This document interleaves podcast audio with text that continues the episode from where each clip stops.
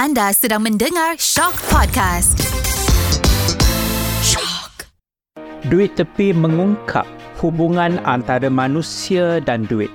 Di sebalik hubungan yang saling berkait rapat ini, duit tepi juga bertujuan untuk memberi pengetahuan dan kesedaran kepada kita semua tentang pemilikan, pengurusan dan juga pelaburan duit. Dan apa yang paling penting adalah bagaimana kita boleh menyumbangkan duit ini ke arah keberkatan dalam hidup kita.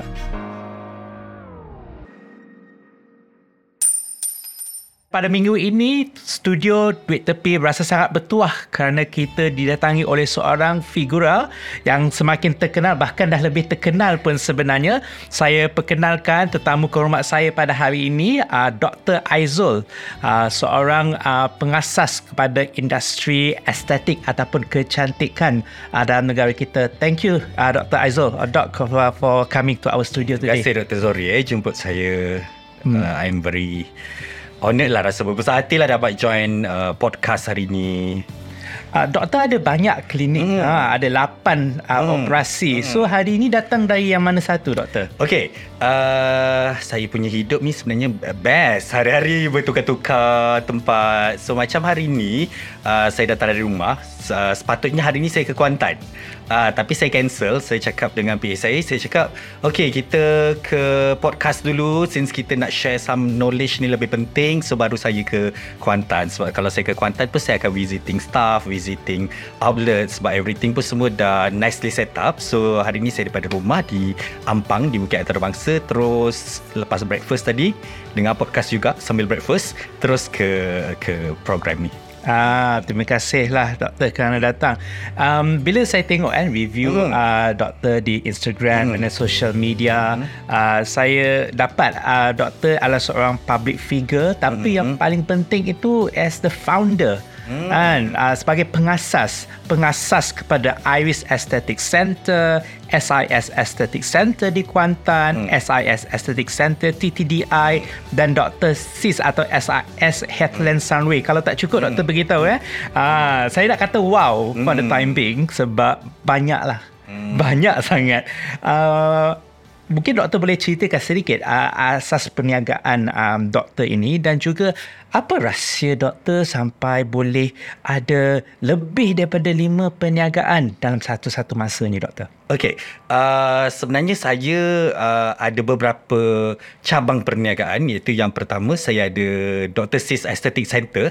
Itu saya punya main, saya punya first kali lah orang kata anak sulung saya yang di mana saya bermula. So daripada situ baru saya ada beberapa branch termasuk di Kuantan, di Sunway Pyramid Mall, dekat TTDI dan juga uh, baru-baru ni saya juga baru collaborate dengan uh, Pew Harris uh, sebab nama dia Iris Aesthetic Center uh, di Ampang. Dan juga saya juga ada klinik uh, medical clinic ataupun general practitioner UNI clinic. Dan juga saya juga ada skincare product dan juga uh, ada yang terbaru saya lancarkan beberapa bulan lepas which is iDoc ubat batuk tanpa tampal. Uh, itu uh, ubat lah ubat batuk untuk kanak-kanak dan juga dewasa. So saya bermula pada tahun 2017 so 2017 saya bermula sebagai uh, doktor estetik so masa itulah mula saya jadi doktor saya lah jadi doktor, saya lah buat marketing, saya lah manage account, saya lah manage ads, saya lah manage everything. Sebab masa tu baru mula kan. So saya bermula di Wang Semaju KL, uh, mula sebagai uh, Dr. Sis uh, masa tu Sis Aesthetic Center.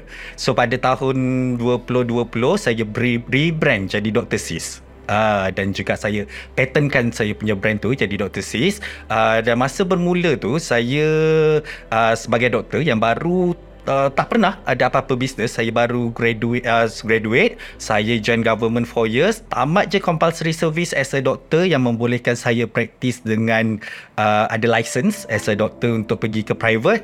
So saya resign betul-betul cukup 4 years cukup uh, compulsory service. So saya start buat bisnes uh, apa ni as a buka sebagai sis aesthetic center. So dari situlah saya bermula dan saya rasa perjalanan tu dia bukan satu perjalanan yang uh, mudah bukan satu perjalanan yang cepat. So saya start dengan satu branch saja. Sampai betul-betul uh, satu branch tu dah uh, fully occupied. Maksudnya capacity tu dah terlalu full. Sampai everyday saya tak ada lagi uh, bed ataupun tak ada lagi katil ataupun tak ada lagi tempat untuk letakkan saya punya customer. So baru saya berfikir untuk uh, branch out. Bila satu business tu dah betul-betul matured, saya rasa ambil dalam masa lebih kurang 2 tahun lebih. So masa tu almost 2 years lah, 2 years plus baru saya start uh, branch out bila saya pun dekat branch yang pertama tu saya dah expand jadi dua floor which is mula-mula cuma ada satu floor now saya ambil uh, dua floor which is uh, floor satu dan juga ada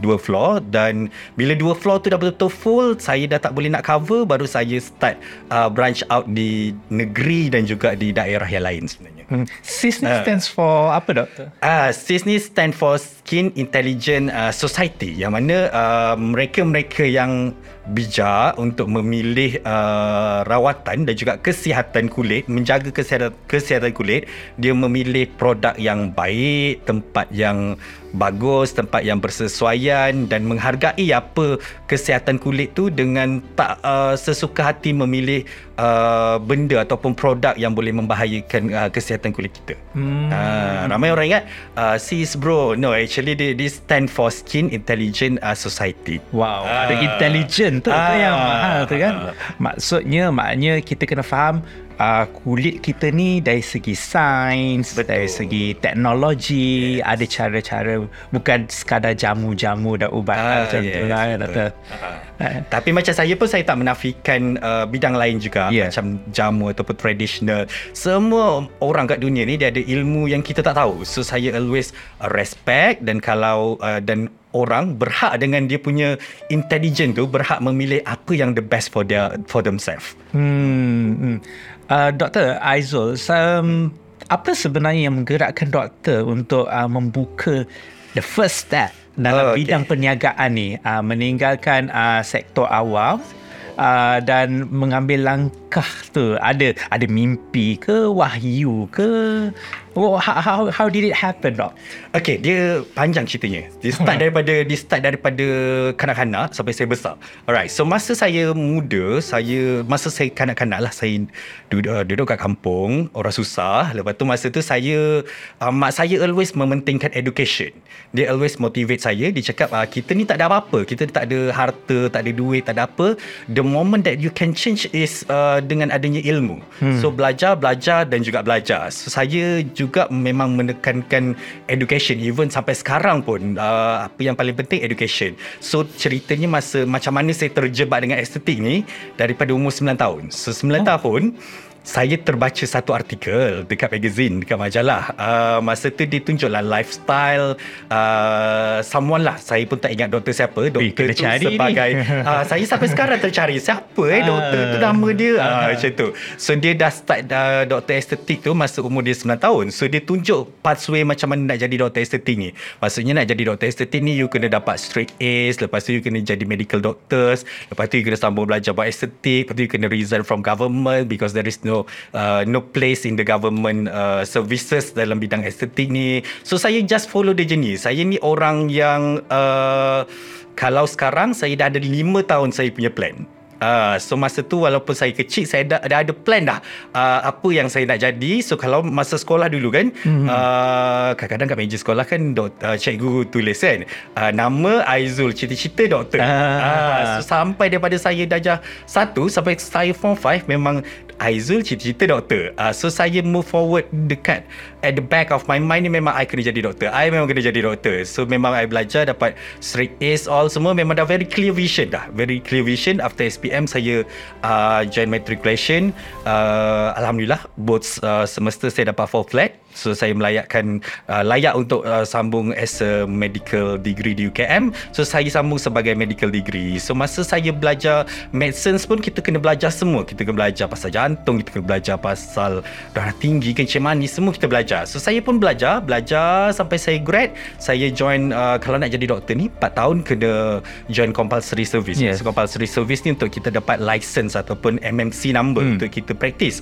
So sepanjang 4 tahun ni saya pergi ke banyak-banyak uh, department emergency department uh, ward bersalin pun saya pergi uh, ward medical pun saya pergi surgical pun saya pergi tak ada satu pun uh, department yang dapat mengubah pemikiran saya yang masa umur 9 tahun tu nak jadi uh, doktor kecantikan. Saya ingatkan adalah bila saya pergi ke contoh psychiatrist ingatkan oh psychiatrist ni lebih interested so mungkin saya akan terchange. So dalam 4 tahun ni tak ada. So dalam 4 tahun ni saya memang oh saya nak buat juga bidang kecantikan ni. So saya sambung belajar dalam bidang uh, kecantikan under Malaysian Aesthetic Certification. Masa tu dibuat di UM so saya belajar dalam lebih kurang 2 tahun. So saya dah habis uh, masa di government saya memang eager nak buat bisnes uh, bukan nak kata uh, government ni pendapatannya tak cukup. Dia cukup tapi sekadar cukup-cukup. Hmm. Uh, so saya teringat mak saya masa saya kecil dia cakap one day mak nak uh, rumah paling besar kat kampung dah tak nak dah duduk rumah papan ni dah tak nak dah duduk rumah uh, kecil ni so saya cakap kalau saya kerja kat government macam mana saya nak uh, change daripada rumah kampung ni kepada rumah yang lebih besar rumah banglo yang besar takkan saya nak buat loan pun tak lepas ni nak buat. So saya kata saya memerlukan income yang lebih dan juga uh, estetik industri ni cuma ada di uh, private sector. So hmm. saya cakap uh, kena cukup ni bila dah 4 tahun ni. Dah cukup 4 tahun memang saya betul-betul uh, resign dan saya start jadi business. Start the business Alhamdulillah masa saya start daripada first month pun uh, sepanjang saya buat business tak ada satu business saya yang every month ni uh, orang kata negatif. Uh, every month dia punya cash flow tu even positive. Even masa first month tu uh, saya buka masa tu saya ingat lagi sales saya masa tu during first month 100k over. So saya rasa wow uh, first month dah boleh uh, buat sale yang bagus dan alhamdulillah dia maintain sampai sekarang. Uh, jarang to me to me kan doktor uh, hmm. jarang kita hmm. ada jumpa orang yang ada cita-cita daripada kecil Mm-mm. dan dia consistent dengan cita-cita mm. ni. But you were very determined Mm-mm. when you were 9 years old. Mm. Dan alhamdulillah rezeki mm. sebenarnya mm. Uh, Tuhan mengkabulkan menjadi pula tu. Itulah saya pun macam selalu rasa goosebump bila saya ingat balik sebab sebab tu bila saya ada TV interview ke magazine interview ke ataupun even sekolah panggil saya untuk bagi apa ni motivation ke saya takkan pernah tolak. Saya memang akan pergi sebab saya cakap mungkin daripada out of thousands yang baca piece of paper satu page saya tu mungkin ada seorang yang terinspirasi dan jadi macam saya masa saya umur 9 hmm. tahun lepas uh, masa umur saya 9 tahun tu. Yes. Uh, sebab kadang-kadang bila kita budak-budak kita tak ada pendedahan tapi just because of uh, masa tu kita tak ada TV social media sangat. So yes. bila mak saya every month memang beli magazine semua so kita tak ada benda nak baca. So magazine kita apa ni? Saya tengok saya rasa magazine wanita or something yang banyak ada slot-slot uh, kerjaya uh, macam tu. So tapi dalam banyak-banyak slot tu itu yang buat saya ingat sampai uh, sekarang what is the uh, beginning tu macam mana permulaan dia tu? Uh, macam mana saya tahu pasal estetik tu? Even kalau sekarang pun saya dekat luar tak semua orang tahu pasal uh, estetik ni apa? Uh, the terminology of estetik ni apa? So saya ingat lagi masa saya first enter the medical school uh, biasalah lecturer katanya uh, kenapa masuk medical school? Uh, semua orang akan jawab uh, saya nak tolong uh, masyarakat saya nak tolong ibu bapa. Saya je different. I join the medical school because I want to be an aesthetic doctor Ah pada masa tu.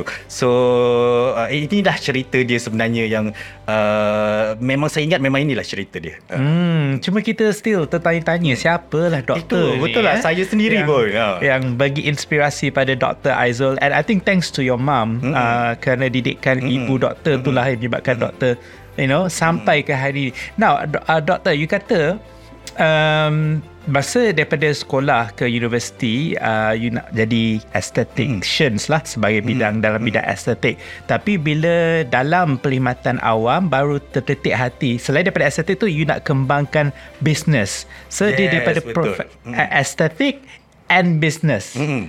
uh, so soalan saya um, which is actually yang mana drive you untuk ada the founder untuk semua ni adakah kecintaan you kepada estetik itu hmm. itself uh, ataupun obsession ataupun motivation you Ah. untuk uh, perniagaan, memudahkan family dan menaikkan taraf hidup family Whi- which is yang mana satu sebenarnya dok? Okey, dia banyak, dia banyak berkait sebenarnya. Uh, saya mula-mula jadi estetik nak achieve goal yang pertama which is nak jadi estetik doctor. So bila saya dah buat dah sambung belajar then I achieve. So Hmm. bila saya start pada 2017 so masa tu saya lah Uh, consulting patient Saya lah consult patient Saya lah buat marketing semua So saya kata uh, I cannot grow Kalau I masih duduk Di dalam bilik consultation ni Uh, so I kena move out I kena hire orang lain Untuk uh, Becoming a consultant So that I boleh buat Business development. Uh, Bila saya start on business Saya sangat uh, Interesting on business. Uh, Memang otak saya tu Memang more on uh, even doktor background back, uh, background as a doctor tapi cara saya berfikir tu lebih kepada more towards on business. How to grow this business how to uh, make this business uh, getting uh, bigger. So daripada situlah saya start slowly uh, bila business uh, sentiasa positif and it's become mature dan saya kata oh saya kena ada lebih. So, so uh, saya punya target every state ni setiap negeri ni saya nak kena ada saya punya uh, branch of business. Dan yang paling best uh, bila pandemik datang. So bila pandemik datang uh, saya walaupun saya business ni dalam bidang uh, kecantikan dan juga kesihatan ke uh, base. Uh, tapi sebelum pandemik saya dah dah diversify the business. Maksudnya diversify the business uh, saya ada skincare products saya ada aesthetic center yang more on kecantikan. Satu lagi saya ada UNI clinic which is uh, klinik untuk uh, GP ataupun kesihatan uh, demam batuk sesama semua tu. So bila uh, start on uh, PKP start on uh, semua businesses kena tutup. Ah. kecuali klinik Yeah. Ah, so bila saya uh, perasan oh business ni saya saya belajar something daripada pandemik ni. Saya kena diversify.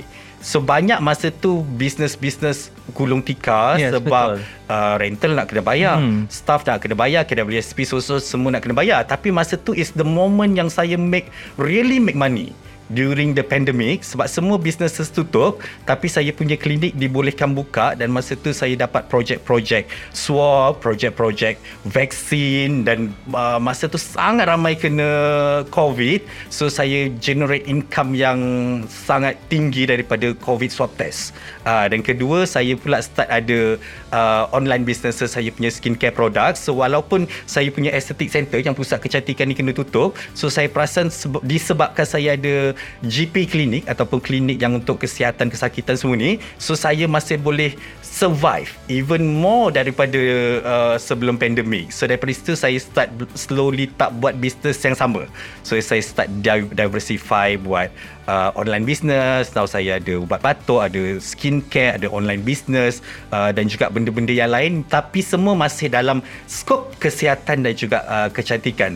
Because for me business kesihatan dan kecantikan ni adalah something yang uh, keperluan yang macam mana pun orang uh, contoh pandemik hari tu uh, semua bisnes apa semua kena tutup uh, tapi cuma bisnes yang melibatkan makanan dan juga kesihatan ni boleh sustain We will never die lah. Dia akan terus. Ah, just so lagi daripada situlah saya start belajar apa itu pentingnya uh, diversify our business. Uh, Hmm, Doktor, I, I like the word diversification. Ah. Maknanya kita memperbagaikan uh, sumber pendapatan kita. Dan saya rasa inilah sebenarnya tujuan podcast uh, Duit Tepi Hmm. ni. Sebab kita nak memikirkan bagaimana uh, pendengar kita, rakyat kita di luar sana boleh memperbagaikan uh, pendapatan mereka. And I think you you hit at the right spot, diversification.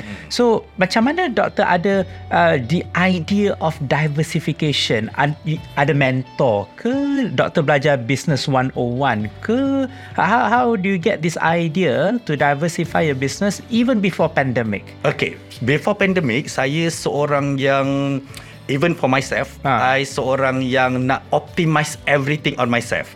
Maksudnya uh, diversify tu in business ni saya cerita dulu daripada segi diri saya. So Hmm, saya as a doctor, Aizul saya sendiri. tak nak uh, Dr. Aizul is a typical doctor yang seorang doktor yang merawat pesakit that's all. No, I nak macam orang tahu oh Aizul ni ada edu- educated dia ada medical degree dia medical degree yang bagus dia seorang doktor. Second dia juga uh, apa ni dari segi looks dia ada uh, fashion yang ada sense of fashion dari segi fitness dia ada badan dia ada apa ni kesihatan yang baik dan juga dia boleh pergi ke mana-mana bidang. So saya apply benda tu dalam business. So saya sel- selalu percaya bahawa kecantikan dan juga kesihatan tu mesti bergerak seiring. That is my principle. So that's why bila saya buka kecantikan saya kata kebanyakan orang yang kecantikan uh, datang jumpa saya nak jadi lebih cantik muka tak nak jerawat muka tak nak jeragat tapi dia tak menjaga kesihatan. So macam mana I nak promoting kesihatan? Salah satunya saya aktif dalam fitness. Uh, so sekarang ni saya tengah uh, nak diversify konon-kononnya. Ada plan konon-konon nak buka fitness center. So this is my future plan. So yang dah terdiversify adalah dalam uh, klinik uh, kesihatan. So saya nak diorang juga menjaga kesihatan melalui suplemen, melalui uh, ubat-ubatan dan juga uh, pemakanan yang sihat. So kalau sesiapa yang uh, selalu familiar dengan saya punya social media, this is the three things that I always promoting which is uh, health, beauty and fashion. Uh, health ni termasuklah daripada segi diet dan juga daripada segi fitness. Uh, so daripada semua minat saya saya jadikan kepada bisnes. Hmm, uh, dan dari situ kita macam produk kita kita da- perbagaikan Yes, kita diversifykan produk kita. I see. Okay, doktor, let let's zoom in untuk kita tahu uh, langkah-langkah perjalanan doktor untuk membuka perniagaan dari segi macam mana awalnya doktor uh, mencari ataupun mengumpul modal hmm. dan apa tips uh, because yalah macam hmm. you nak jadi uh, influencer ataupun role model, hmm. mungkin ramai di uh, junior-junior kita yang nak juga mengikut jejak langkah you dan memperbagaikan dalam industri estetik ini. So macam mana uh, proses itu dalam mencari modal, kembangkan modal dan perniagaan sebagainya. One word macam mana saya start is pengorbanan. Uh, itu is, is so the word is sacrifice ataupun hmm. pengorbanan. Uh, masa saya umur saya grad dalam lebih kurang umur 23 after 5 years in medical school. Uh, so saya ada 4 tahun bekerja sebagai uh, medical doctor hmm. di government hospital. So saya suka nama tajuk duit tepi ni sebab saya banyak buat duit tepi. Ha. So masa tu saya memang berkorban masa muda orang kata masa umur 23 tahun biasanya orang suka baru kerja ada duit orang suka melepak. Tapi tak saya memang habis masa untuk kerja kerja and kerja. So masa tu saya tahu saya bukan datang daripada family yang boleh bagi saya modal dan takkan saya nak buat loan untuk start of the business which is which is not a good practice. Tapi uh, boleh. Sesiapa yang nak buat tu depends depends on yes, individu. yes. tapi saya mengumpul modal daripada duit tepi. Duit tepi ni adalah duit locum. So kalau doktor uh, Uh, bila kita bekerja di government kita boleh buat locum. So buat, buat locum ni di government hospital. So habis je saya kerja di government setup 8 sampai 5 pukul 6 sampai 12 malam every day saya akan sambung di private clinic. So satu jam doktor akan dibayar dalam 50 ke 60 ringgit dan uh, few ringgit per procedure per patient. Uh, so uh, dan juga satu ahad saya akan bekerja full uh, di private clinic. Sabtu dan Ahad 9 pagi sampai 10 malam. Sunday 9 pagi dan 10 malam. For call, uh, untuk secara berterusan more than 2 years saya buat benda tu. So every every month saya ada extra daripada locum ni 10 to 16,000 dan uh, uh, apa ni gaji government different. Iaitu untuk yeah. saya spend for uh, how to survive uh, macam mana perbelanjaan harian saya. Tapi yang modal ni yang saya simpan untuk start off the startup business. Uh, dan alhamdulillah masa tu business estetik untuk start the business memerlukan modal yang besar. So tapi saya tak tahu saya mungkin laki kot uh, saya diperkenalkan dengan seorang business partner yang saya tak pernah kenal langsung saya tak pernah jumpa langsung. Saya diperkenalkan oleh uh, kawan lain uh, cakap uh, doktor you nak start off the business kan? Masa tu saya perlukan dalam 600 ribu untuk start off the outlet sebab estetik ni machine dia mahal uh, setup dia mahal. So, saya ada few je a uh, few hundred k je masa tu. So nama dia Encik Kamarul. So saya jumpa breakfast sama. So cakap oh you doktor eh nak start off the business eh umur berapa? 26 saya cakap uh, okay uh, masa tu dia kontraktor so dia cakap okay esok pergi office saya ambil check eh kita buat bisnes sama. So masa tu saya macam betul ke orang ni? Dan- beza umur dia jauh daripada saya. Saya baru 20 plus. Masa tu dia dah dah 30 plus atau 40 plus macam tu. Then uh, saya pergi ke office dia esok. Okay ni check eh. Kita bayar uh, start uh, deposit untuk renovation.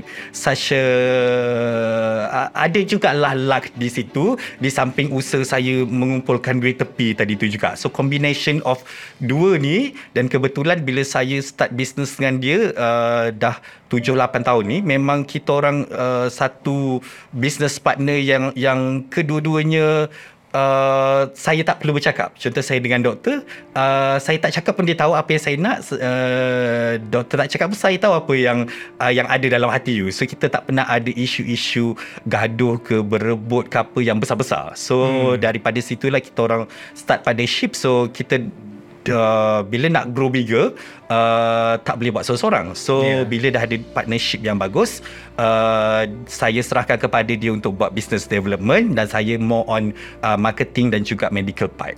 Hmm. hmm. So daripada situlah actually business tu berkembang dengan agak cepat lah orang kata.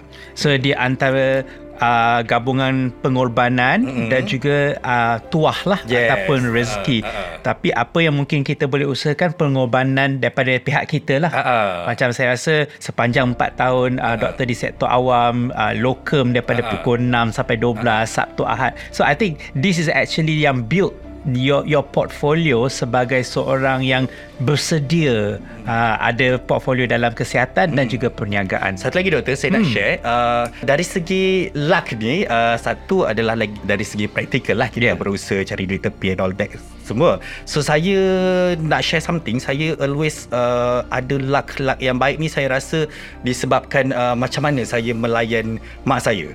Ah, satu uh, saya punya tips bila saya dapat salary ataupun dapat uh, duit every month orang first yang saya akan dahulukan adalah mak saya. And kadang-kadang portion yang mak saya dapat tu 5 6 angka 6 angka duduk di kampung je yang lebih besar daripada saya. Uh, so kadang-kadang bila mak saya minta apa saya tak pernah delay even one second. So bila mak saya call even nak benda-benda yang anything yang dia mengarut ke apa ke uh, dia nak ke apa so saya memang akan terus bagi without question. Without question nak buat apa? Nak buat apa mak? Beli ni perlu ke? Benda ni tak. Saya memang akan terus bagi. So daripada situ saya perasan each time bila saya saya tak pernah dalam bisnes ni mengalami satu kejatuhan ataupun uh, kesukaran yang terlalu sulit. So I always believe that dari segi spiritual uh, value yang benda tu adalah uh, sangat penting sama ada kita muslim ke non muslim ke which which which uh, orang tua ni adalah something yang kita perlu hargai. Um, semalam pun doktor hmm. uh, ada seorang tetamu hmm. saya juga yang katakan uh, untuk cari keberkatan hmm. and nak uruskan hmm. duit ini uh, ibu bapa lah mm-hmm. uh, adalah orang yang pertama mm-hmm. uh, untuk kita letakkan dalam kategori itu because then dia akan generate balik mm-hmm. keberkatan mm-hmm. dan pertambahan mm-hmm. rezeki kepada kita and now doktor pula menguatkan lagi uh, in that aspect um, okay so okay doktor kita nak go to the reality sekarang mm-hmm. lah eh uh, kita tahu sekarang um, duit tu mengalir macam air mm-hmm. doktor Betul. uh, uh, kita, kita tahulah inflasi, kenaikan harga barang, kenaikan perkhidmatan macam mana.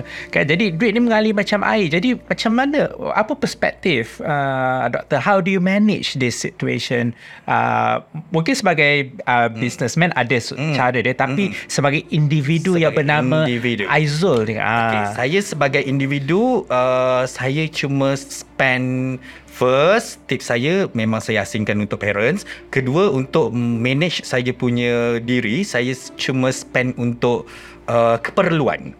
Maksudnya entertainment unnecessary stuff tu saya tak terlalu spend. I don't have much branded stuff sebab pada saya branded stuff tu it's individual punya opinion tapi pada saya in, uh, branded stuff ni lebih kepada how you want to impress people. So kalau untuk investment uh, kepada perbelanjaan untuk investment saya akan invest on health and beauty saya banyak invest on health on beauty maksudnya pemakanan uh, diet uh, uh, exercise ataupun uh, gym fees benda-benda yang macam tu je. Tapi branded stuff tu ada bukan tak ada. Tapi saya lebih beli kepada functional. And saya juga jarang uh, kadang-kadang orang bisnes ni suka um, melepakkan luar suka ada coffee session. And I don't like that uh, sebab bisnes saya bukan bisnes yang memerlukan uh, uh, corporate meeting. Bisnes uh. saya more on uh, more on marketing through social media ataupun uh, partners. So most of my partners ke ataupun kawan-kawan bisnes saya lebih suka kalau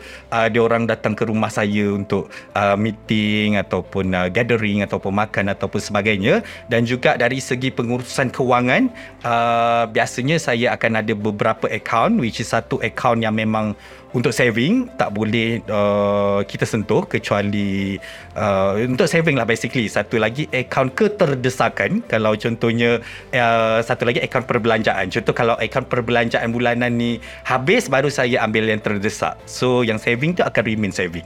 Uh, hmm. so mostly banyak account-account saving daripada account uh, perbelanjaan. So perbelanjaan tu hanya sebahagian yang mencukupi untuk saya menjalani kehidupan uh, sebulan dalam masa sebulan dan juga tak ada akaun-akaun yang akaun back ke akaun uh, travelling ke tak ada uh, semua tu saya ambil daripada uh, kalau saya nak travel pun saya akan ambil daripada akaun perbelanjaan yang ada lebih Hmm. Uh, contohnya di uh, satu bank ni memang akaun perbelanjaan kalau nak beli tiket flight ke apa ke uh, berapa ada lebih akaun perbelanjaan kat situ uh, kat situlah saya uh, gunakan. Uh. Kalau akaun perbelanjaan tu tipis maknanya tak travel lah. Uh, tipis maksudnya lama lah travel uh, travel period dia. Uh. Ah.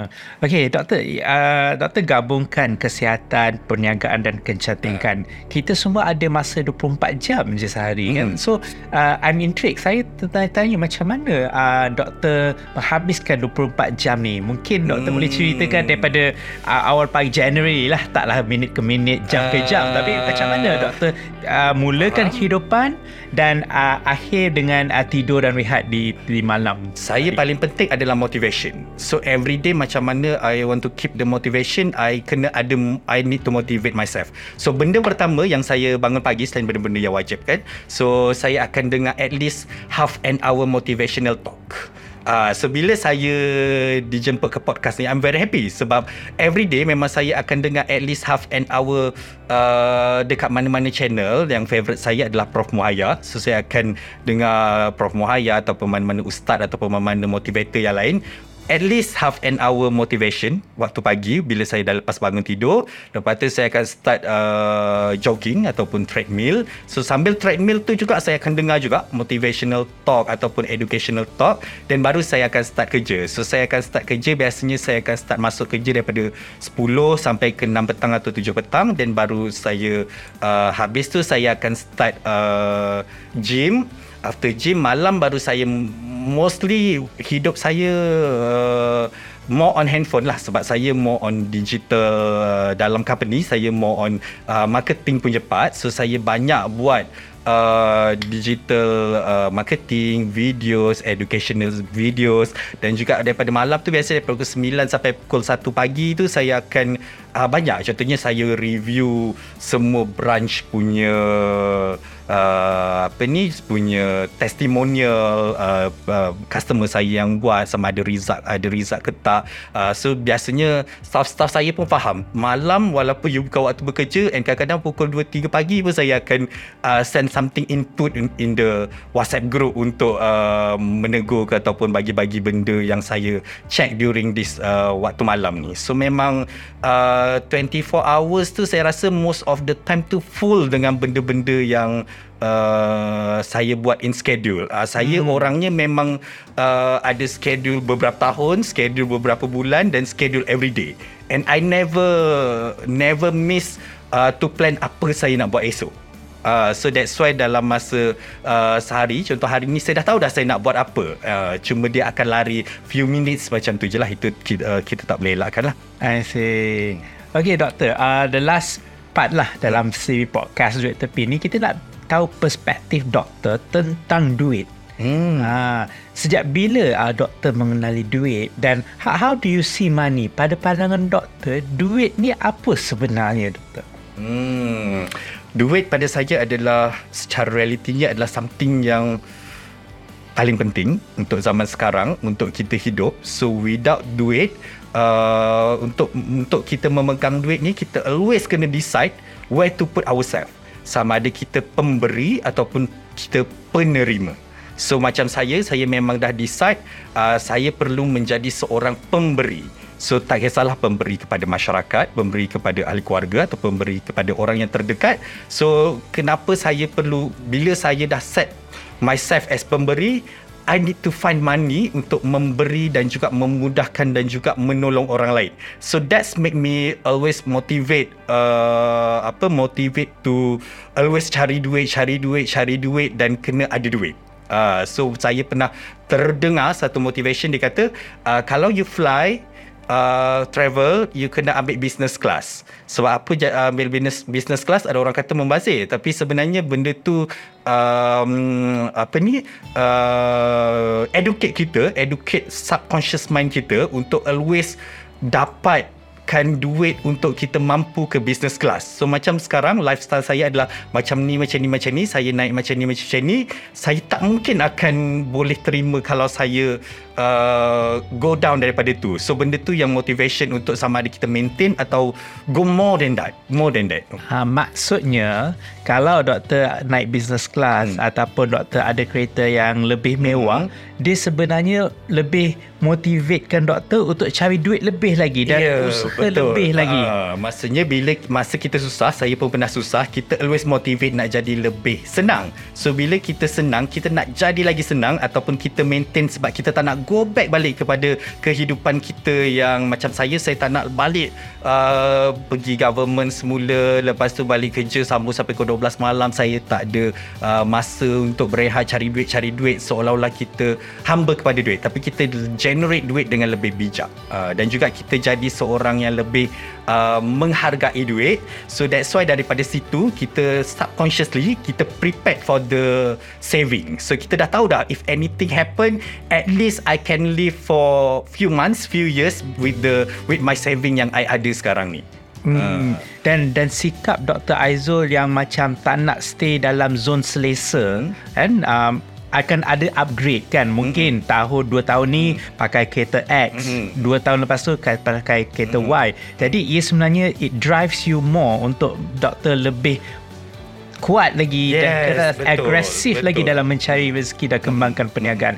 Itu satu tips yang bagus. Hmm. Doktor, um, last few questions. Um, dari segi risiko, bagaimana doktor uh, mengawal uh, risiko keuangan Also doktor boleh cakap dari perspektif you sebagai seorang yang bernama Aizul ataupun hmm. sebagai seorang uh, the founder atau pengasas kepada perniagaan-perniagaan ini. Ah satu risiko uh, saya perasan hmm. for the this past few months memang a bit affected juga uh, all the businesses uh, tapi alhamdulillah saya dah prepare awal benda ni yang mana saya dah daripada few years ago saya dah start uh, branch out the business. Satu diversify, kedua branch out the business. So kadang-kadang bila satu business ni just cukup-cukup makan, bila kita ada uh, few branch ataupun few duit tepi. So daripada situlah kita boleh cover all the other businesses untuk face the risk apa yang akan terjadi untuk satu-satu business uh, untuk bertahan. So kadang-kadang ada sesetengah business uh, ataupun outlet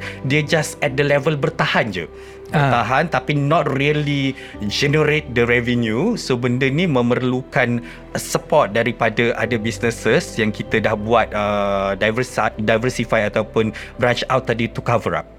Nah, that's that's that's my my tips lah macam mana nak face the risk. Ah, uh, maksudnya kat sini kita kena beranakkan yes. perniagaan tu diversifykan. Tapi kalau business tu uh, any business lah eh, in general, kalau dia macam cukup-cukup makan je kan, hmm. macam mana kita nak kembangkan business tu sedangkan the entity utama dia tu pun masih cukup-cukup makan. Hmm, saya belajar satu je business ni. Business ni ibarat kita menjaga baby kalau satu bisnes tu kita tak bagi perhatian contoh ada dalam banyak branch yang ada saya ada ni satu bisnes tu yang saya jarang datang saya jarang bagi perhatian bisnes tu lah yang biasa akan cukup-cukup makan. So apa yang kita buat? Kita kena bagi balik perhatian. Bila kita selalu kerap datang dan baru kita dapat uh, find out what actually the problem then we solve the problem with more input to improvise macam mana to solve the problem and improvise the business. Improvise the the problem tu jadi lebih banyak dan daripada situ biasanya business tu akan lebih uh, berkembang dan keluar daripada zone stagnant tu Hmm. Ada ada rujukan tertentu ke doktor buat ataupun ada mentor ke tak, tak perlu sebut nama tapi uh, macam mana doktor ada all this kind of uh, information ataupun wisdom lah kematangan di dalam perniagaan yang saya rasa uh, tak je, ramai tak ramai saya orang yang ada. Saya tak pernah joining any mentor ha. ataupun business class mostly memang saya punya praktikan adalah at least 30 minute listening to any motivational talk ataupun reading uh, motivational talk ataupun business talk any knowledge uh, even uh, ceramah agama pun saya dengar semua benda yang tu saya rasa 30 minutes to start our days with the to start my days with the motivational talks tu adalah saya rasa saya banyak dapat input and knowledge uh, daripada situ. Hmm, dan saya haraplah doktor ada podcast yang supaya saya boleh dengar juga setiap hari. ah itulah bila saya uh, semalam kan malam tadi I, I chat dengan my business partner uh, podcast is a new things lah. I tiba-tiba rasa macam nak buat podcast pula. You should. You should. Uh. Sebab sebab doktor punya value your value is actually kecantikan, kesihatan dan perniagaan. Uh. The triangle uh. tu tak ramai orang ada. Saya I'm very intrigued lah kalau doktor ada podcast kita semua nak dengar kan dalam studio ni. Uh, Uh, Okey doktor, kita dah menghampiri pada 5 minit yang terakhir. Mungkin uh, doktor boleh uh, kongsi dengan pendengar semua three key take away lah ataupun hmm. tiga uh, poin utama yang doktor nak sampaikan kepada uh, pendengar kita sebagai kesimpulan lah or main messages uh, daripada Dr. Aizul pengasas uh, Dr. Sis. Okay. Uh, tiga main uh, point. Satu, uh, bagi sesiapa yang ingin uh, menceburkan dalam bidang perniagaan ataupun orang di luar sana saya lihat sekarang ni banyak generation kita yang terlalu fragile. One you need to be strong and you tak boleh menjadi seorang yang fragile dari segi mentally and physically. Alright? Second is optimize what is all your capability in yourself. Dari segi physical ke mental ke optimize yang the best yang bukan bukan yang maximum tapi optimize uh, yang tahap yang paling tinggi yang you boleh tinggi, uh, you boleh pergi. Dan yang ketiga whatever you do must be consistent. Uh, failure is the beginning ataupun uh, step stone step stone untuk berjaya Wah, daripada fragile ke optimum dan failure tu berjaya. Banyak yang kita belajar pada hari ini dalam si podcast Duit Tepi. Uh, I think dari pihak kru uh, Duit Tepi, kami sangat berbangga dengan kejayaan Dr. Aizul. We wish you uh, far greater success, Dr. Lepas ini, Dr.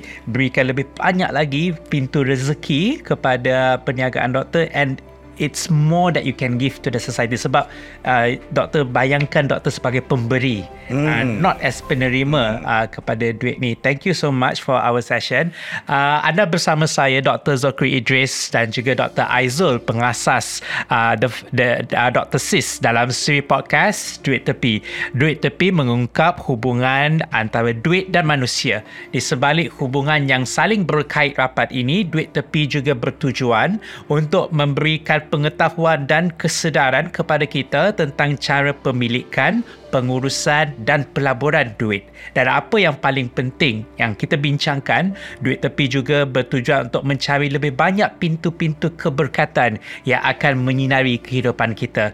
Kita akan berjumpa semula dalam episod yang seterusnya.